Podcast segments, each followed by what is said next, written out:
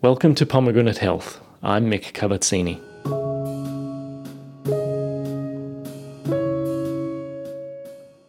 In January this year, UK paediatrician Dr. Hadiza Bawa-Garba had her licence to practice medicine revoked for her role in the death of a patient.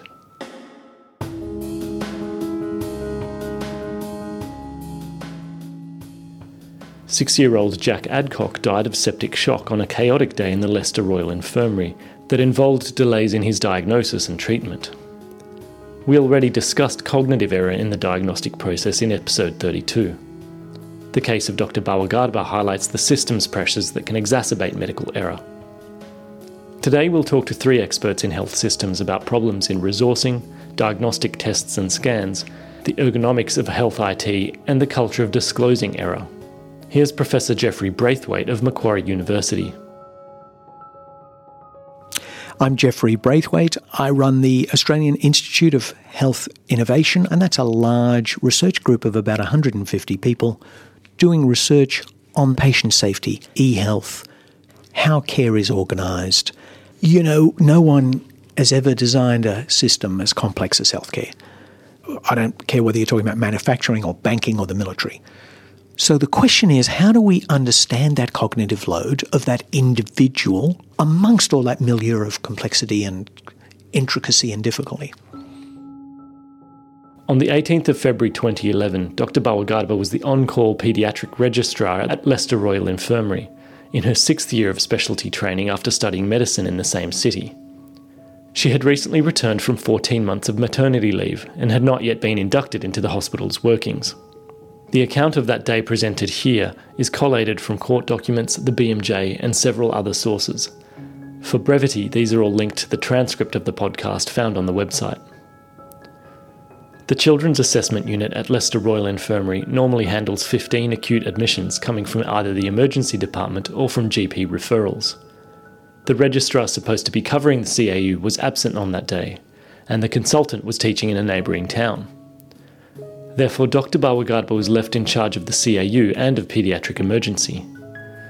This meant she was overseeing surgical admissions, giving advice to midwives, and taking calls from GPs, as well as supervising several wards spread over four floors.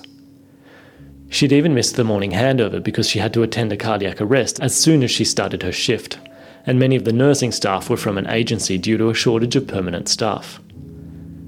Speaking generally, staff and training are the most valuable investment into patient safety, says Associate Professor Ian Scott of the University of Queensland.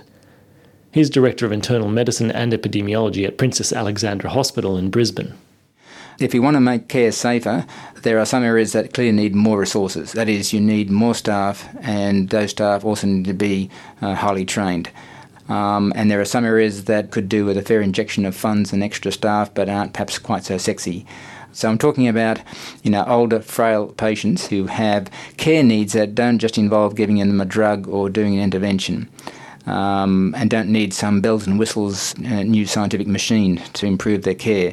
What they really need is well trained nursing staff, perhaps in residential care sectors, okay, who can provide the nuanced care that they need uh, to keep them out of hospital and to make them, you know, as functional as they possibly can be. Mm-mm. Well, actually, that reminds me of a systematic review that you wrote about the common misdiagnoses in older patients and you wrote that dementia tends to go underdiagnosed and was of course associated with socioeconomic factors of the patient and poor access to care. Hmm. But one of the factors leading to underdiagnosis of Parkinson's disease, for example, was living in a nursing home.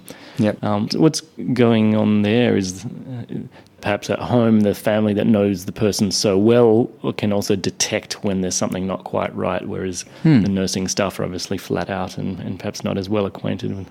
Well, that's true. And uh, I think not an insignificant number of transfers are made at the behest of relatives who can see a definite change. I think we are now more aware of dementia, delirium, confusional states, certainly in a hospital setting.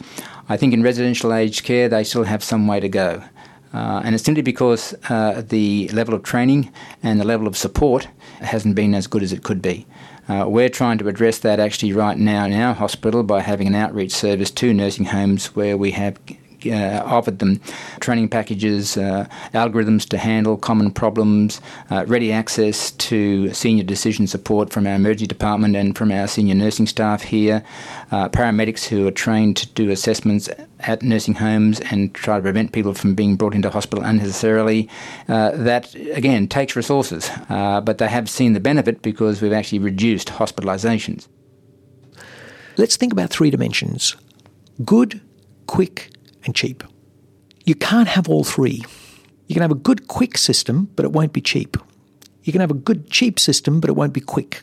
Now, what it seems to me, emanating from, you know, ministers, officers, taxpayers even, um, that we want all three. Well, there's trade offs. So, what, what are we willing to accept? I mean, we could have safer care for patients.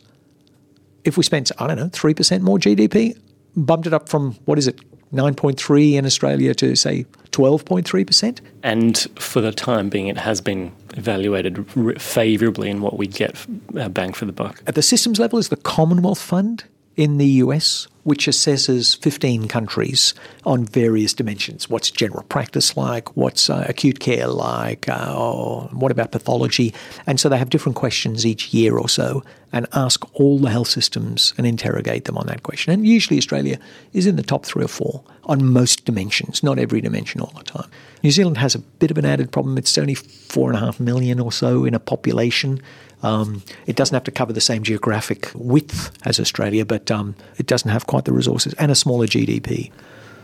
Um, other workforce issues are pretty obvious that long hours without breaks are going to lead to fatigue and lower cognitive capacity. Um, but interesting to me is the audit culture of, of measuring the performance of health institutions. Yeah. One example that's being pointed at is the, the four hour rule in emergency that requires that 98% of patients arriving at emergency are, are to be admitted, discharged, or transferred within four hours from the time of triage. Are strategies like this good for productivity or do they add unnecessary pressure? So, you know, the obvious answer is yes and no.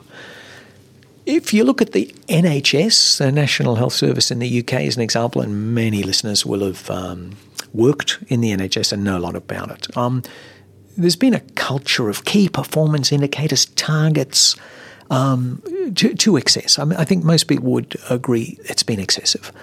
I published a paper with a, a colleague on this uh, a couple of years back. It can lead to people focusing on the targets, but they immediately defocus on all the other things that might be important. Um, they're also often rather artificial. They're cooked up sometimes in a minister's office or a policymaker's office because you got to get, they want to get the press off the back. Um, sometimes they have distortion effects. They also get a bit resented by clinicians who know that the world isn't as precise as that. Um, every patient is different.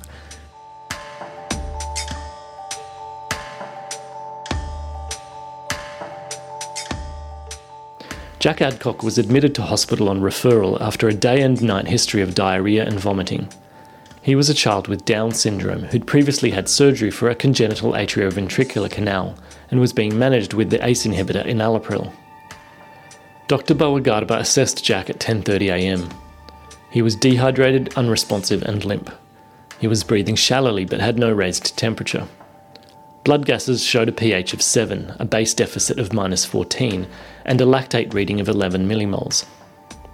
The doctor made a presumptive diagnosis of acute gastroenteritis and treated Jack with an intravenous fluid bolus. Jack seemed to perk up, and blood gas measurements were repeated around midday. According to Dr. Bawa-Garba's defenders, these showed he was less acidotic and recovering metabolically.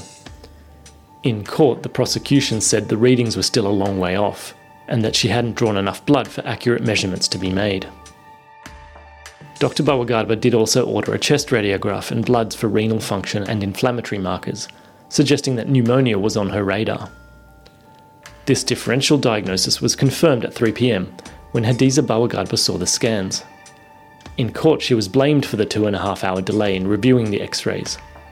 But Dr. Bawa-Garba hadn't been told that they were available and during that time had been dealing with an infant requiring a lumbar puncture. Delays in the cascade of ordering and analysing scans are common and require an examination of both capacity and culture, says general practitioner David Heslop. He's Associate Professor in the School of Public Health and Community Medicine at UNSW, and his research interest in modelling risk in health services comes from a career as a military medic. I guess questions that are raised for me by the case in the UK um, relate to how faults within the system are managed. So, if there are systematic delays within interpretation and it's known that it's causing a clinical effect, then there are potentially other options that could be explored. Does it have to be an NHS radiologist who, who does the interpretation in the event that there's a surge? Or is there some way to better design the system so that there's a buffer capacity within that? So, according to an, a survey of 580 physicians published in JAMA, about 10% of all diagnostic errors came from delay in ordering certain tests. But equal proportions, so another 10% of errors came from delays in getting the tests back and failure of the ordering clinician to follow up abnormal results. Another review in the Annals of Internal Medicine reported that three quarters of physicians surveyed didn't routinely notify patients of normal test results, and up to a third of them didn't even always notify them of abnormal results. Um, is there a cognitive barrier here that, you know, there's always one more patient at the door so that once the previous one is sort of out of sight, they're in a sense out of mind? I find those statistics shocking. There is a large component of culture, um, culture that we acquire through medical school, through our junior years as clinicians, about the way things are done. And due diligence.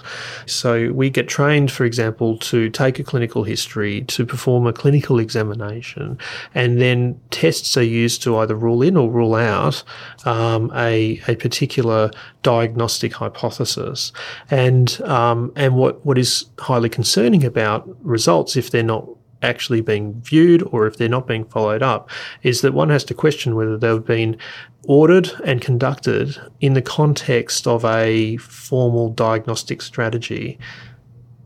We know that lack of follow up of investigations that have been ordered is, is a problem, uh, particularly if patients are discharged and the investigation comes back after they've been discharged.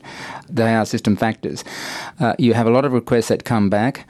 Um, these are not necessarily urgent. Uh, clearly, you want to tell the patients they've got breast cancer, but it's not going to make a difference whether that be five minutes or two or three days. Uh, so the thing is that you have tests coming back that are not necessarily time critical, and many of which also will be normal. Um, and you need to have a means of tracking those patients. Uh, a lot of practices have now gone to a registry type process. Uh, I think the advent of the electronic record uh, should, I think, overcome now some of that problem. Uh, you can now order investigations more quickly electronically, so it doesn't involve uh, having to wait for a paper form uh, to reach the lab or to reach the radiology department. Uh, the result now is digitized, which is then readily accessible on any computer throughout the hospital. In terms of the reports, I think the uh, system response to that is that a radiology report is always appended to that digital image, even mm. if it's a provisional report uh, done by a registrar or even in some cases a radiographer. And then there's a means of alerting the clinician that that digital image is available. Now, I think on the latter part, we haven't quite solved that problem in terms of alerting the clinician to say your image now has returned and you can now view it maybe a pager or some uh, visual or auditory alert on the computer it certainly may help people uh, not have a delay in looking at those images when they're available and then make sure that the patient is notified of the result, either by simply a text message or some other electronic messaging or by phone contact, obviously in the case where it may be equivocal or positive, in which case then I think the relevant doctor should be asked then to have a talk to the patient and then have a discussion about what needs to happen subsequently. Mm. There's a another big review in the National Academic Press called Improving Diagnosis in Healthcare from a couple of years ago and it describes this issue of lost tracking, lost follow up between teams of collaborative care. So, say an incidental finding um, it turns up on a back X-ray. There's some some mass shows up on the X-ray. There might be a diffusion of responsibility as to which department takes ownership of that, whose responsibility is to follow it up, and that if as long as we make more explicit uh, handoff policies then that that is a low hanging fruit to eliminate these kind of errors. Yeah, well, that's another system issue in the sense that if you've got um, uh, multiple specialists or multiple providers involved in the care of a patient, then someone has to take overall responsibility and make sure that the whole picture is being looked at and reviewed. So, the general practitioner, in many instances, uh, if the patient is in hospital or is frequently seeing a lot of specialists in a hospital, then perhaps there's someone who has a generalist training or generalist outlook, uh, maintaining an overview of the patient, in our hospital here, the practice is that if a radiologist or a pathologist sees a critically abnormal value or image that uh, clearly may bear on the urgency of treatment, then the relevant team is phoned.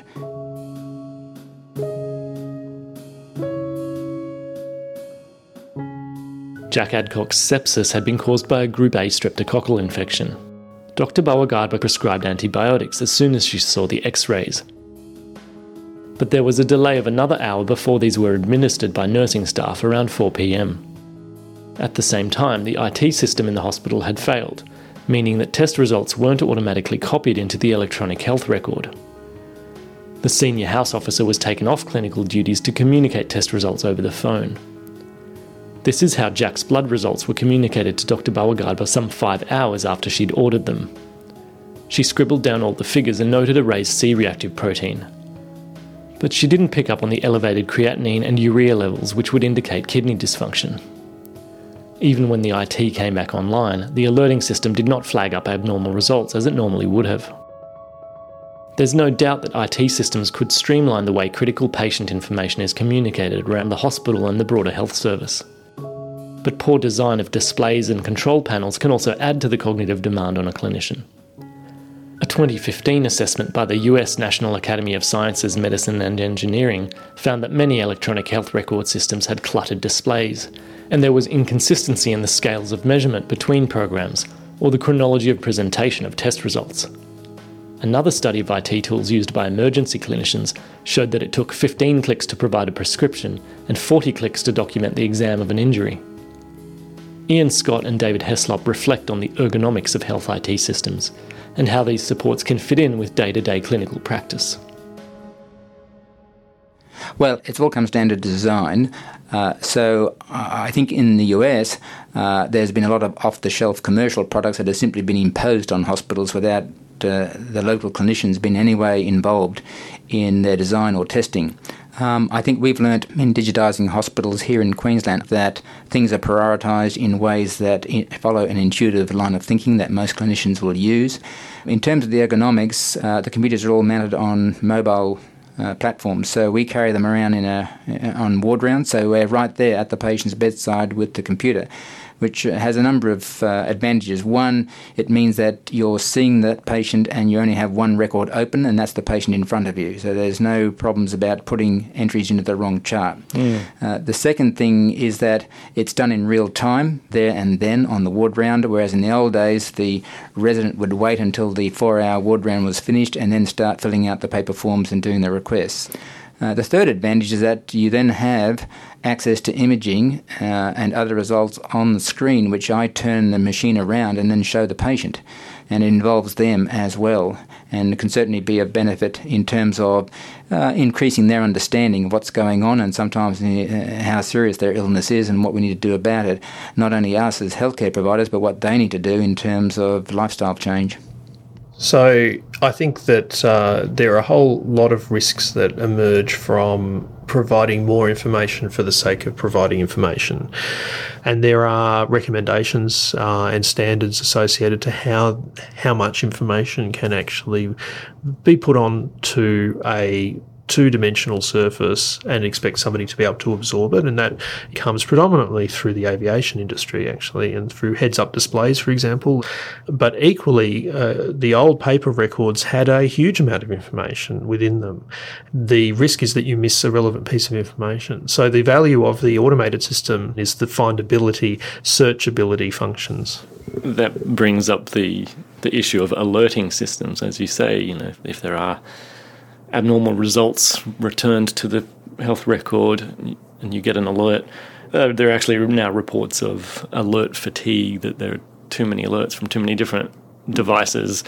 Again, in that NASEM review, 70% of clinicians surveys thought they received more alerts than they could effectively manage, and 30% said they had actually missed alerts in practice that had resulted in patient care delays. Mm. That's an interesting thing. So, in emergency situations in critical care, uh, we're all familiar with the oxygenation tones, but if there is something more salient in your environment that is occurring, you know, an important conversation or a significant moment with another patient, for example, then those kind of alerts can actually then go into the background and be lost. Um, how many interruptions can a clinician actually deal with before we really start to see some degradations in performance and what's reasonable as well. I have yet to see a clear evaluation of that particular question. And what about clinical decision support tools? Those computer platforms where you type in the symptoms and they, they return a bunch of differentials and not to miss diagnoses. Are they something that can be slotted seamlessly into the diagnostic process? Um, I personally take uh, an approach that they are sometimes useful where I may have doubt. And so, again, I'll draw on a military context. Um, in hazardous materials management, if you're dealing with clinicians who don't have experience with a very unusual context, then they can be extraordinarily helpful in providing a probability diagnosis. And there are a number of tools that may be of interest to listeners, such as a, a tool called WISER from uh, the National Library of Medicine in the United States, which has a syndromic or symptom based diagnostic support tool, which is incredibly useful in the non toxicologist clinician. There was a 2014 systematic review from Bond University that concluded while these computerized clinical decision tools have been shown to be helpful in teaching and in controlled settings, there's still no evidence to show that how they fit within a clinician's workflow and chaotic real world environments to actually influence day to day practice in a positive way? Uh, we all practice in subtly different ways, and um, for some, a clinical decision tool will fit very well with how a clinician might actually naturally do their practice. They can become very intrusive, where they become a acknowledgement requirement, almost like a, a gatekeeping mechanism. If you, for example, have not considered this, but you're clicking on this and saying, yes, in fact, I have considered this because you're in a rush, it, it can be quite intrusive to the art of medicine, I think. The problem is that garbage in and garbage out. And so if you're on the wrong track to begin with, then sometimes it's getting off that track is going to be even harder.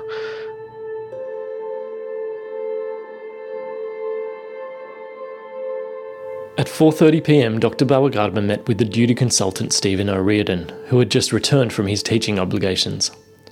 She told him that Jack had a high CRP reading and pneumonia, but seemed to be on the mend.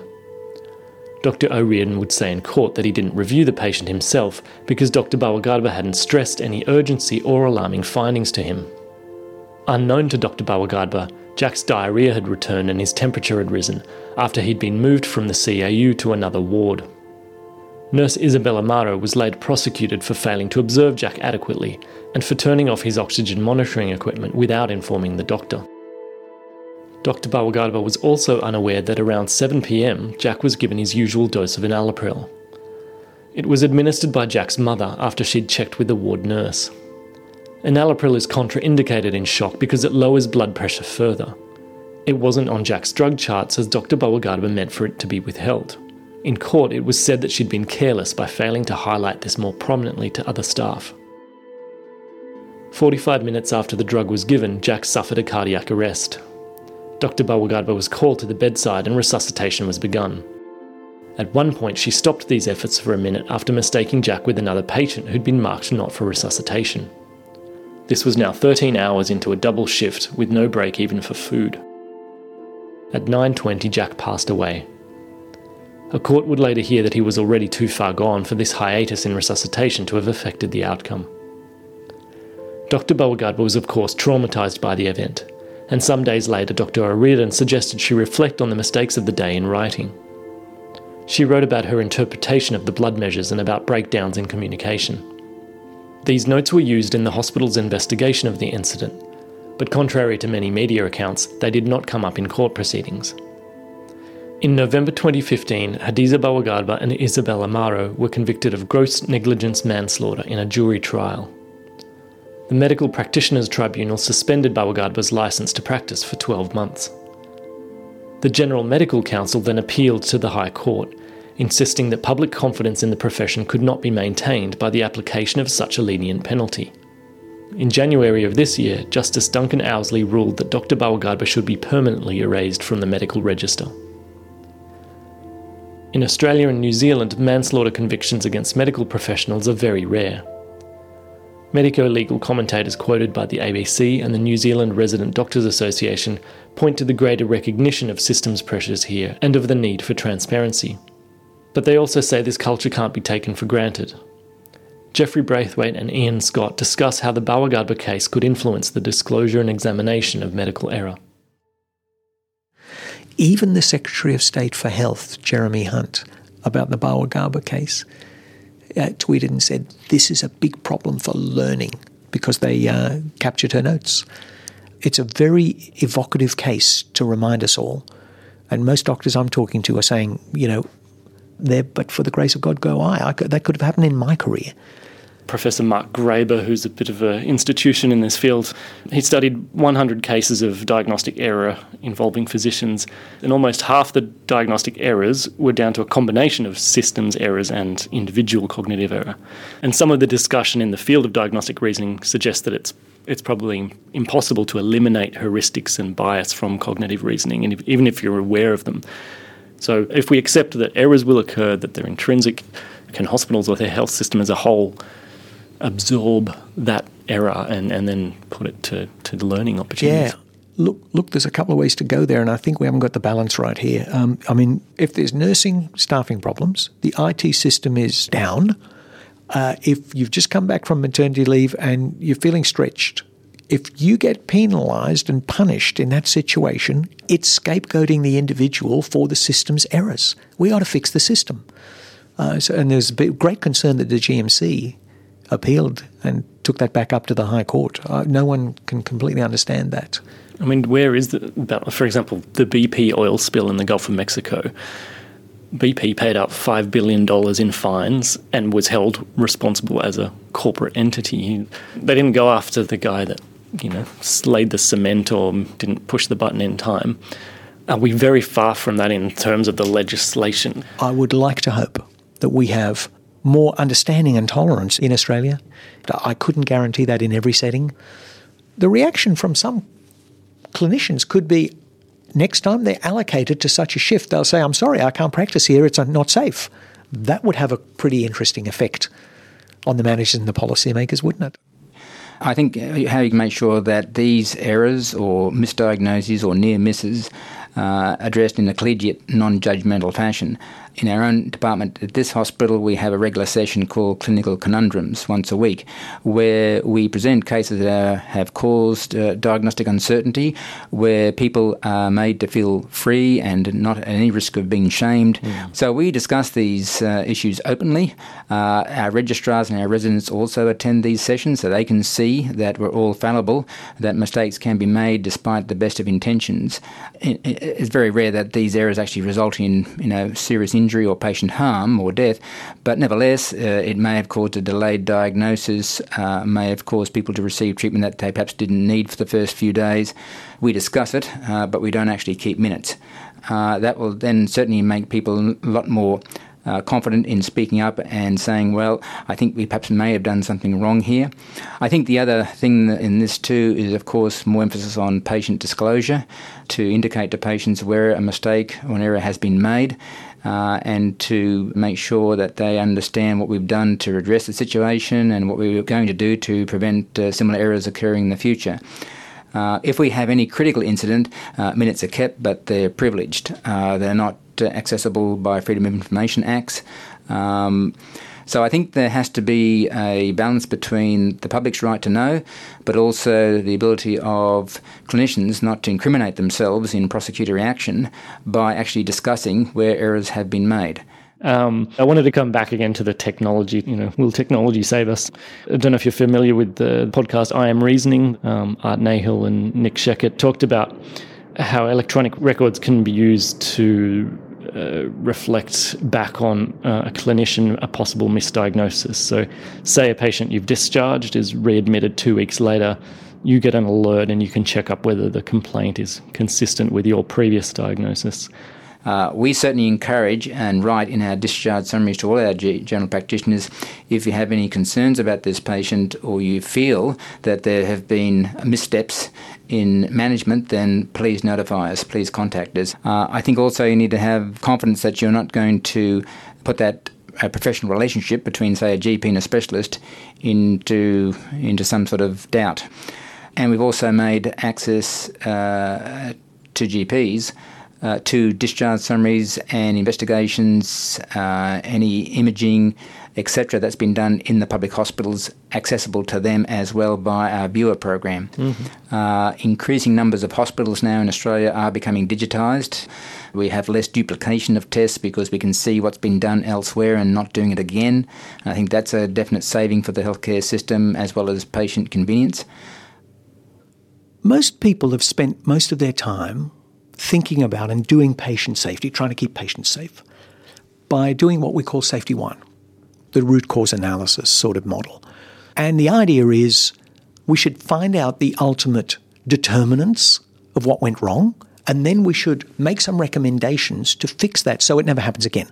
Well, problems don't happen again in exactly the same way anyway. So, what have we fixed? And we haven't been as successful as we'd like. You make the point in, I think it was in the International Journal for Quality in Healthcare, that some activities are tractable by this approach. Very procedural things such as central line infection bundles in the intensive care unit and checklists in theatres.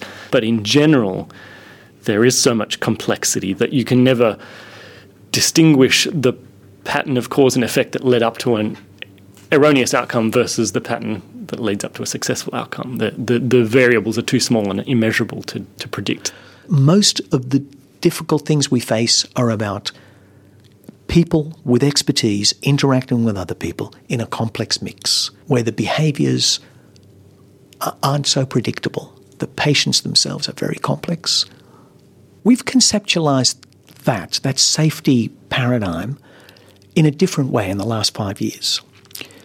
The, the resilient healthcare model suggests, you know, a lot of care, and surprisingly, in a system this complex, so much care goes right. What do we know about that? How can we understand that and how can we replicate it?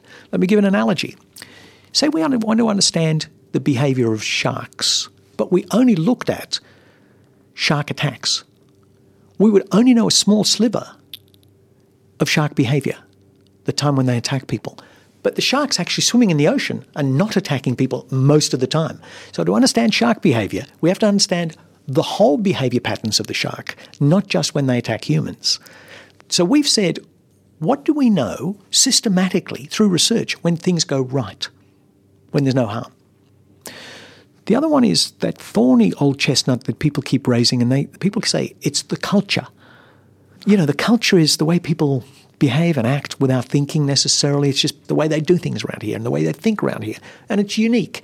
And then if you go across town to another hospital, it might be the same kind of hospital, same structure, roughly the same skilled people. They might both declare that they're a centre of excellence, by the way, but, uh, but they'll, they'll be markedly different, and the difference will be the culture. So we've done a study.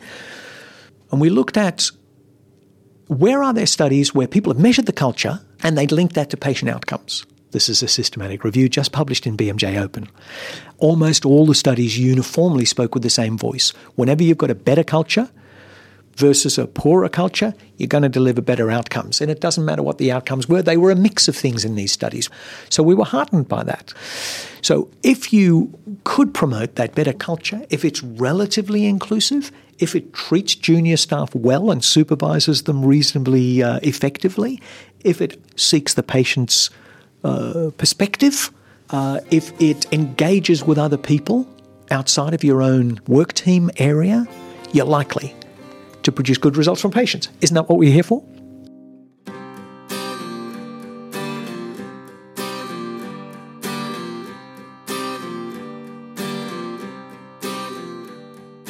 Many thanks to Jeffrey Braithwaite, Ian Scott, and David Heslop for contributing to this episode of Pomegranate Health. The views expressed are their own and may not represent those of the Royal Australasian College of Physicians. Events reported about the Bawa-Garba case come from court transcripts and many other sources. You'll find these at our website racp.edu.au forward slash pomcast, along with other literature mentioned and a full transcript. There are also links to podcasts from IM Reasoning on the drivers of diagnostic error, and from KeyLIME discussing how to improve handover procedures. The paediatrics blog Don't Forget the Bubbles also takes a look at coping after an error has occurred. Editorial advice for this episode was provided by RACP Fellows. You too can leave comments on our website and keep the conversation going. I'm Mic Cavazzini. I hope to hear from you.